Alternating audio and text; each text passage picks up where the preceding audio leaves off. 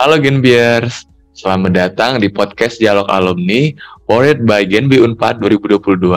Perkenalkan, aku Rido dari Divisi Ekonomi Kreatif dan kali ini aku ditemenin sama partner aku. Halo, aku Shiva dari Divisi Hubungan Eksternal.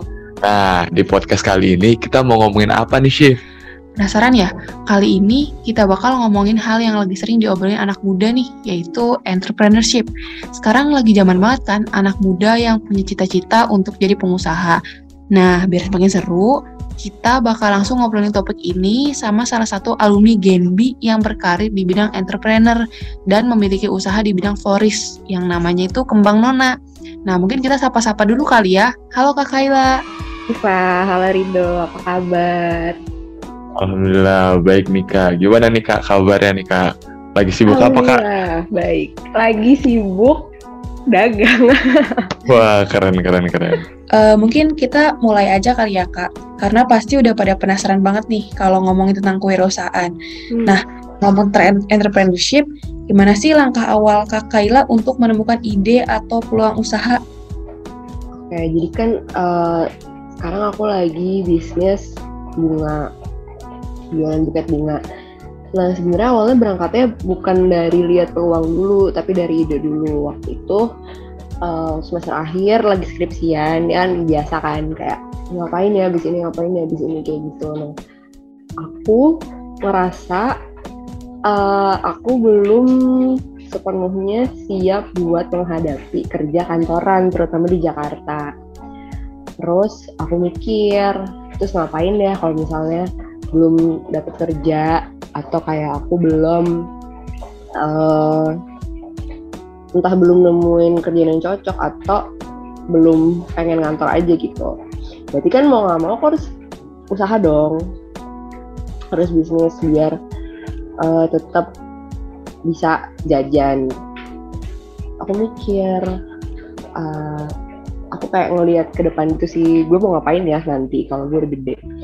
Aku pengen ketika aku udah gede aku sebenarnya ya udah nggak usah ngantor selamanya ngantor sampai seneng aja sampai puas terus di rumah punya toko bunga kayak lucu aja gitu kan kayak gemes. Aku pernah lihat ada orang di TikTok kayak gitu kalau dari situ terus ya udah awalnya iseng-iseng beli bunga ngelangkai sendiri.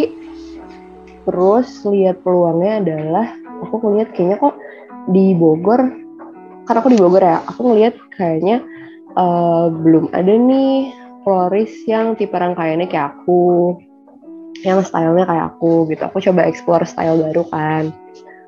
Dan itu mostly aku lihat kebanyakan yang seperti itu di Korea sama di Bandung tuh cukup banyak yang kayak gitu. Terus akhirnya ya udah dari situ deh. Digas aja menarik banget dan unik banget ya kayak uh, yang melatar belakangi ide peluang usaha kakak ini. Dan sepengetahuan iya. aku kan ya usaha kakak Ila juga kan di bidang seni ya kayak. Mm -hmm. apa sih kak yang paling memotivasi kakak Ila untuk mau membuka usaha di bidang seni? Karena aku seneng kali ya aku seneng bunga aku seneng um, kesenian. Maksudnya kayak menurutku kalau di bidang seni itu kita bisa explore kayak nggak ada sesuatu yang saklek gitu kali ya. Terus kayak um, dari bisnis ini aku kenal jadi kenal juga sama orang-orang yang lingkupnya di seni juga. Aku senang ketemu orang-orang kayak gitu karena seru aja gitu kreatif menyenangkan gitu. Oke. Okay. Uh, terus nih kak, ada nggak sih kak dari kakak gitu pengalaman uh, mungkin yang akhirnya jadi trigger kayak gitu, terus ngedorong hmm. kakak buat mulai terjun gitu di bidang usaha kayak gitu. Hmm.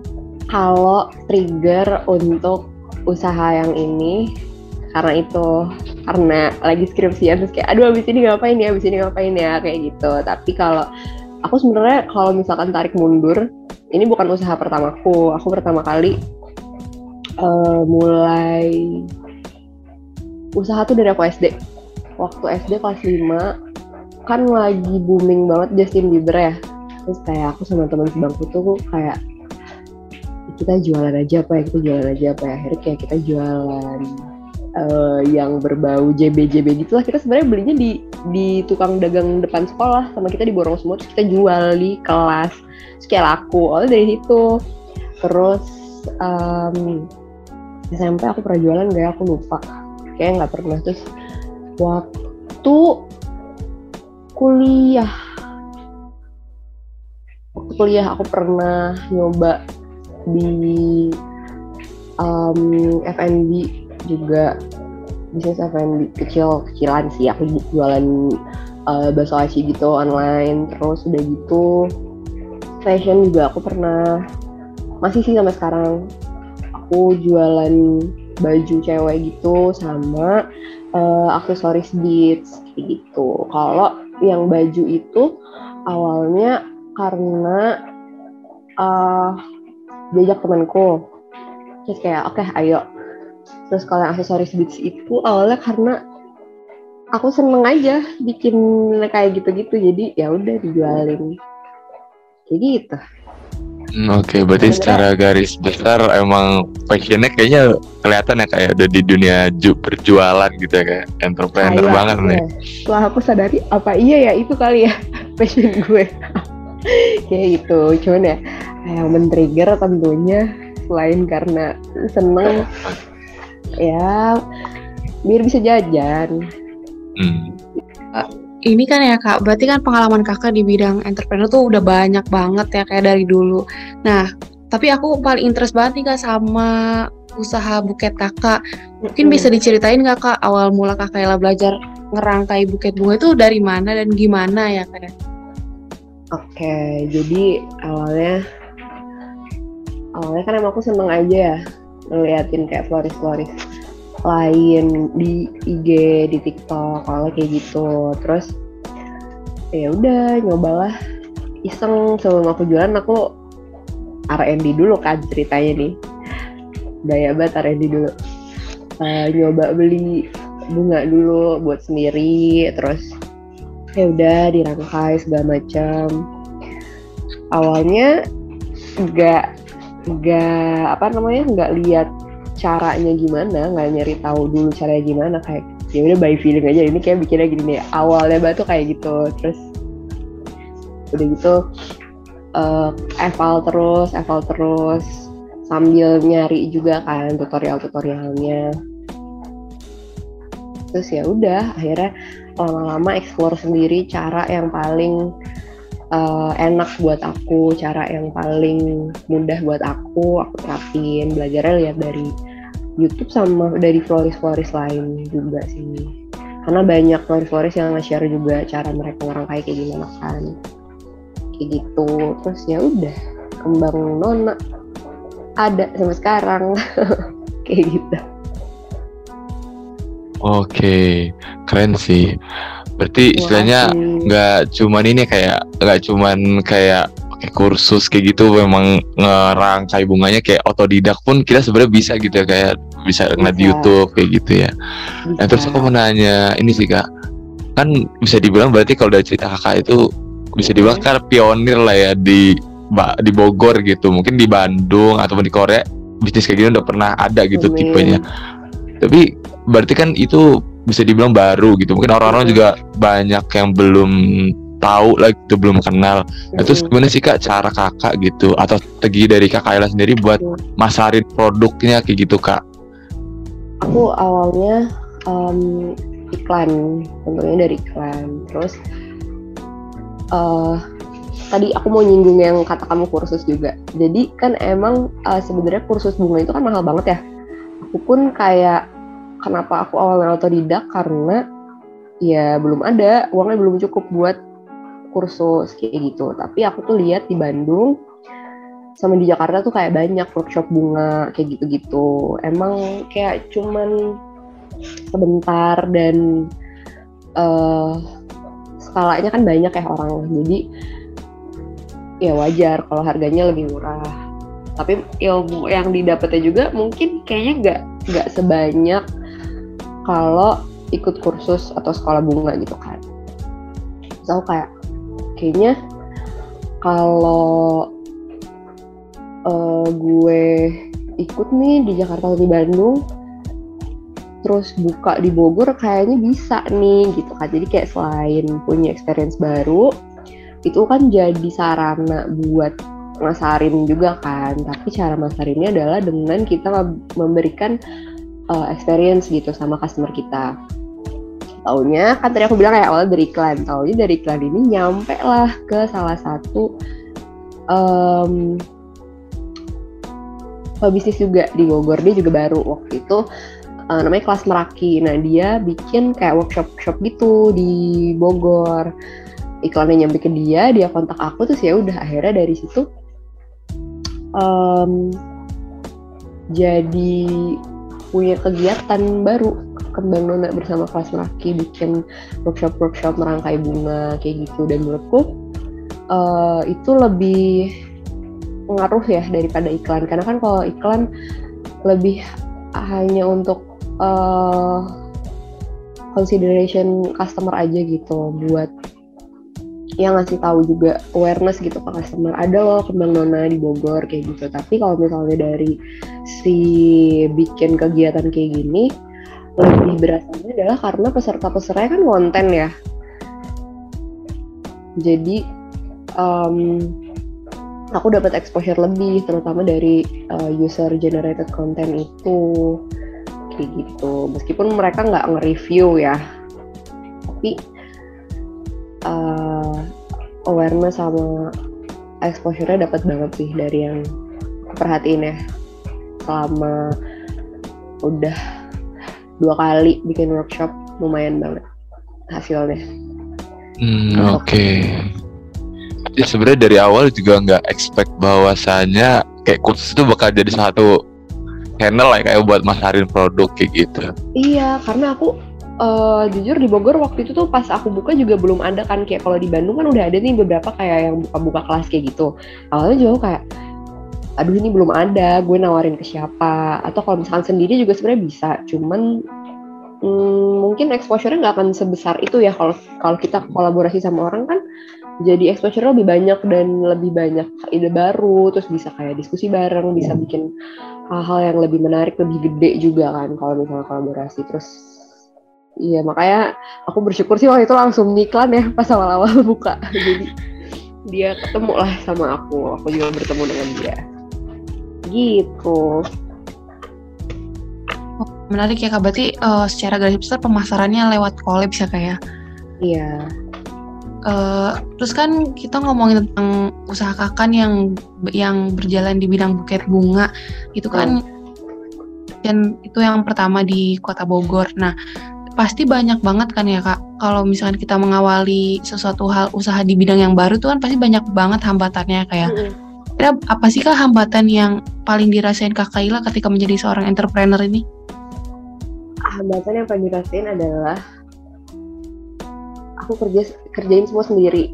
Itu capek banget jujur. Capek banget pusing juga. Terus mostly mungkin kan aku orangnya cuek ya jadi kalau misalkan ada something dari eksternal nggak terlalu gimana. Cuma lebih ke internal karena ya mengerjakan semua sendiri dari mulai belanja bunga ngerawat bunganya semua sendiri terus belanja peralatannya ngerangkainya.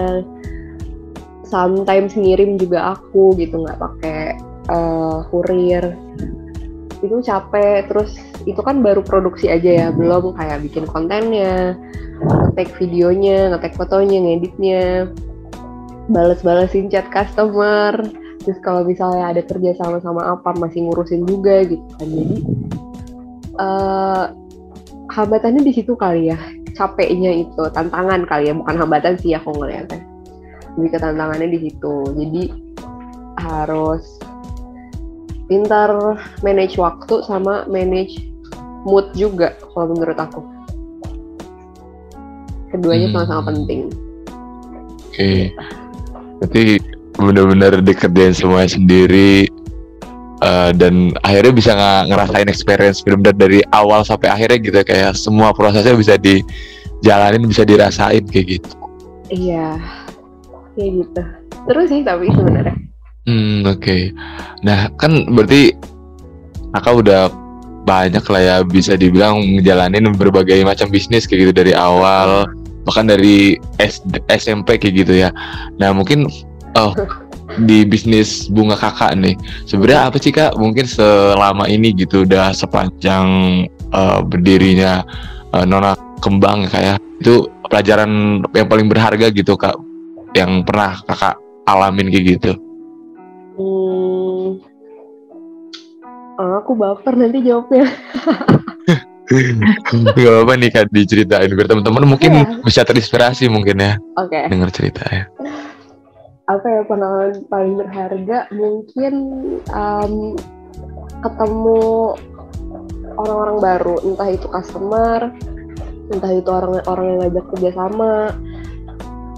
Itu aku appreciate banget momen-momen itu. Karena aku sering ketemu customer yang baik banget yang kayak ke aku tuh bener-bener gimana ya seneng aja kalau ketemu customer baik kan terus juga dari uh, collab-collab sama orang itu aku seneng gitu kayak uh, ketemu orang baru belajar hal-hal baru.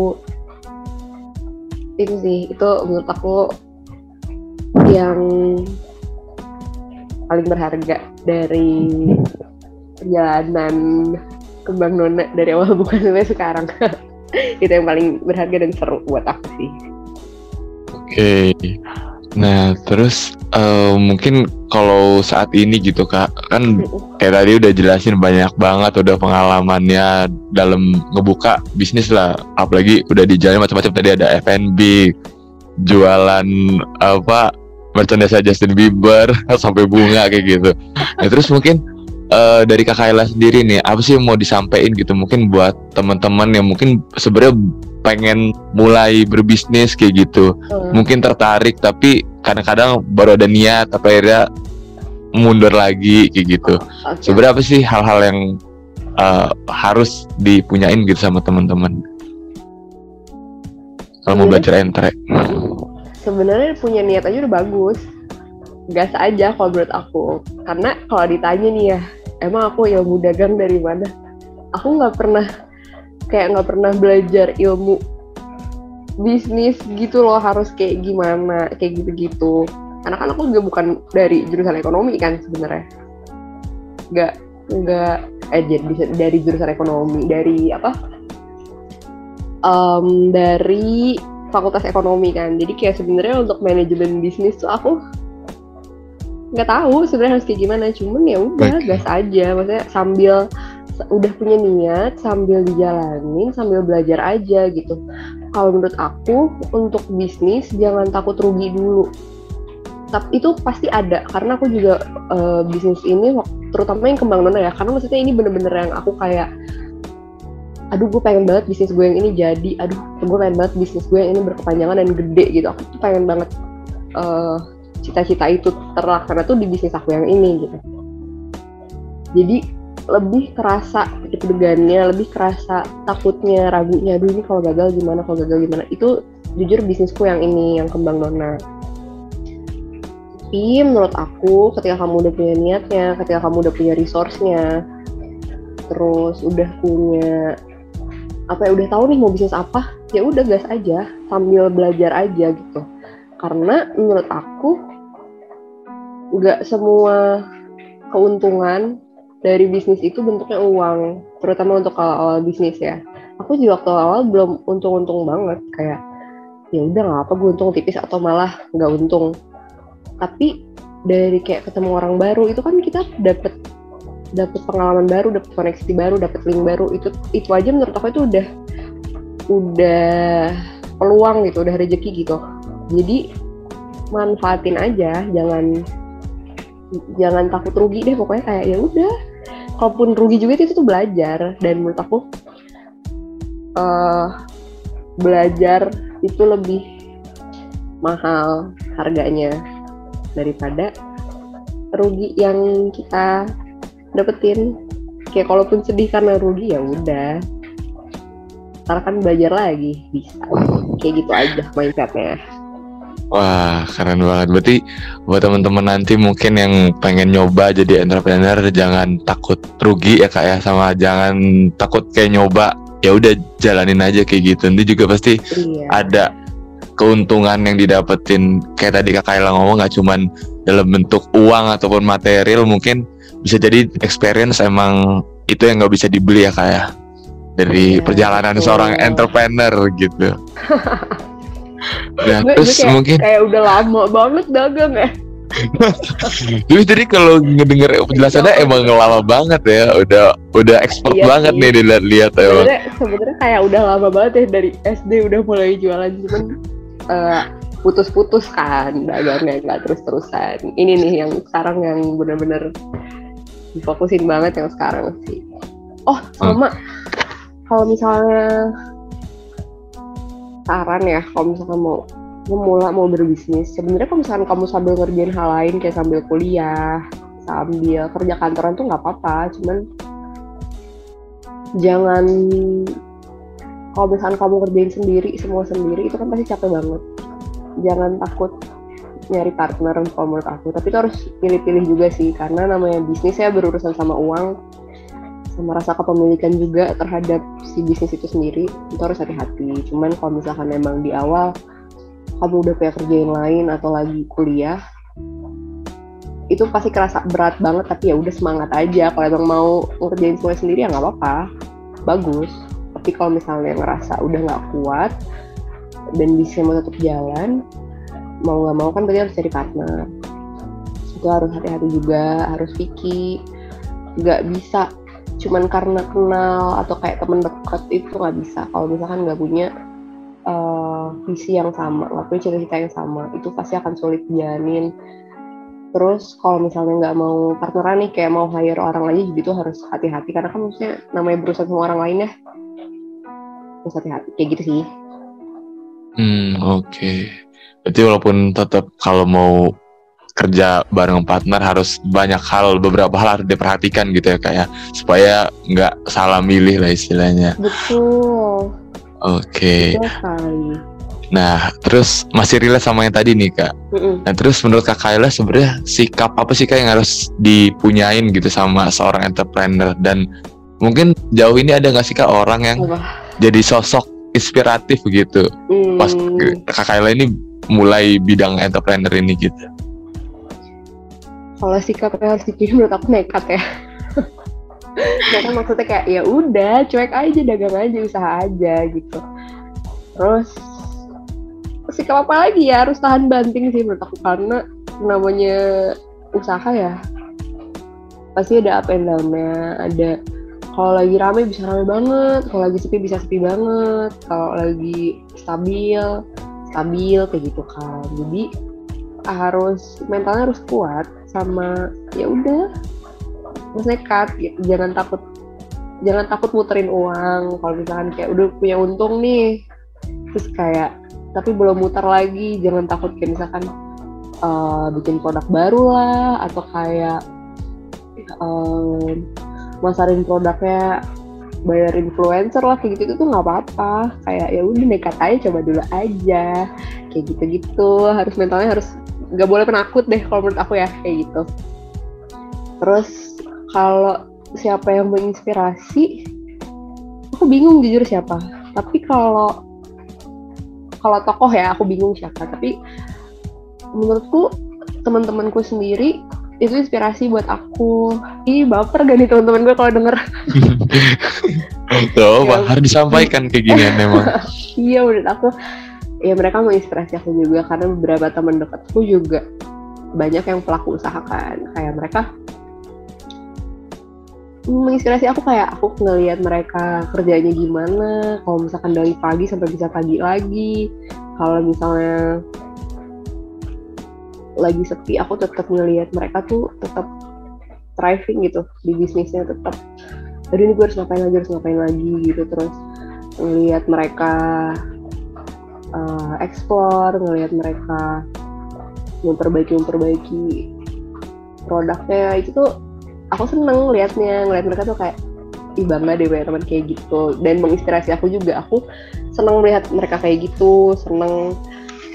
Jadi kepacu juga gitu buat aku kayak ayo teman lo aja bisa lo juga bisa pasti kayak gitu. Tapi kalau misalnya siapa ya? Tokoh ya? Aku nggak ada tokoh pebisnis yang kayak "Aduh, ini inspirasi gue banget. Tapi mungkin kalau jadi inspirasi eh Dian Sastro kali ya. Aku senang lihat dia karena maksudnya menurut aku dia seorang ibu yang keren. Bisa sekarang kan dia produser juga ya? Iya, benar-benar. terus dia punya um, apa ngedanain beasiswa Dian Sastro menurut aku itu keren Hmm. aja sih. Empowerment banget. Kayak gitu pengen pengen jadi perempuan yang seperti itu yang bisa bukan cuman apa ya apa yang aku bisa tuh bukan cuman bermanfaat buat aku tapi buat orang lain juga seperti Mbak Dian Sastro Sheila Keren banget ya kak. Semoga ntar kak Kayla bisa jadi dia the next Dian Sastro. amin Amin. amin amin amin Gak kerasa nih kak kita udah di penghujung acara. Dari awal kan kita udah dijelasin tentang pengalaman kak Kayla jadi entrepreneur, kemudian juga tips and triknya, dan skill-skill yang harus dimiliki sama entrepreneur segala macam. Nah sebelum kita tutup, mungkin dari kak Kayla ada nggak quotes atau uh, closing statement untuk teman-teman Gen Beers yang uh, mungkin punya ketertarikan di bidang entrepreneur juga gitu. ya kalau menurut aku um, buat teman-teman yang mau berusaha atau punya cita-cita uh, jadi entrepreneur banyak belajar aja sih. Maksudnya lihat dari pengalaman orang lain dari pengalaman sendiri juga gitu. Jadi ya udah gas aja jalanin aja. Nanti sambil berjalan sambil belajar itu nggak apa-apa banget. Jadi jangan takut seperti yang tadi aku bilang punya sikap nekat ya. Dan mental harus baja gitu. Jadi ya udah dijalanin aja sambil belajar. Terus juga cuek aja kalau misalnya eh, ragu takut itu wajar. Tapi harus bisa handle perasaan-perasaan itu. Harus ingat bahwa cita-cita kalian lebih besar daripada ketakutan-ketakutan kalian gitu Gila, orang bener Asik. Keren banget ya closing statement-nya ya. Jadi ya kasih, bener kata Kak Kayla guys. Intinya kita nggak boleh takut kalau mau mau mulai sesuatu. Apalagi kita emang udah passion di sana, punya tujuan yang emang pengen dituju gitu ya kayak emang pengen dicapai kayak gitu ya udah jalanin aja, cuek nekat. Iya. Tapi tetap Oh. harus belajar gitu, evaluasi di Iya, setiap bener. Iya, step-stepnya. bener-bener. Itu maksud aku kayak, ya gitu. Jadi, jalanin aja, gak apa-apa gitu. Nanti kan sambil eval. Jangan takut. Oke, nah berarti dari tadi nih kita udah ngedengerin banyak banget insight-insight yang kita dapetin dari ngobrol bareng Kak Kayla gitu kan Dan aku juga uh, mau ngucapin gitu makasih buat Kak Kayla udah mau nyempetin waktunya ngobrol di sini Mungkin dari kesibukan yang berbagai macam 24 per 7-nya Kak Kayla Bisa menyempatkan gitu waktunya buat ngobrol, sharing-sharing ilmu dan juga pengalaman Kak Kayla di uh, podcast kali ini kayak gitu Semoga mungkin dari podcast kali ini banyak hal-hal ataupun pengalaman Kak Kayla yang mungkin bisa menginspirasi nih Gen Beers yang memang punya ketertarikan di bidang usaha. Thank Oke, you. Kak Kayla. Iya, terima kasih. Aku juga terima kasih loh. Sama teman-teman Genbi, sama Nida, sama Shiva. Udah ngundang aku ke podcast ini. Aku senang banget. Jujur, kayak, ih, ngobrol gitu. amin, amin. Semoga bisa menginspirasi teman-teman. Bukan cuman yang pengen usaha aja, tapi teman-teman semua, teman-teman Genbi semua. Oke, terima kasih banyak ya Kak Kayla udah nyempetin waktunya. Semoga sukses selalu ya Kak. Terus- Amin, Terima kasih buat teman-teman yang udah dengerin podcast ini sampai akhir. Dan sampai jumpa di Dialog Alumni episode selanjutnya. See you again, Beers! Dadah. Ah, Dah. Thank you.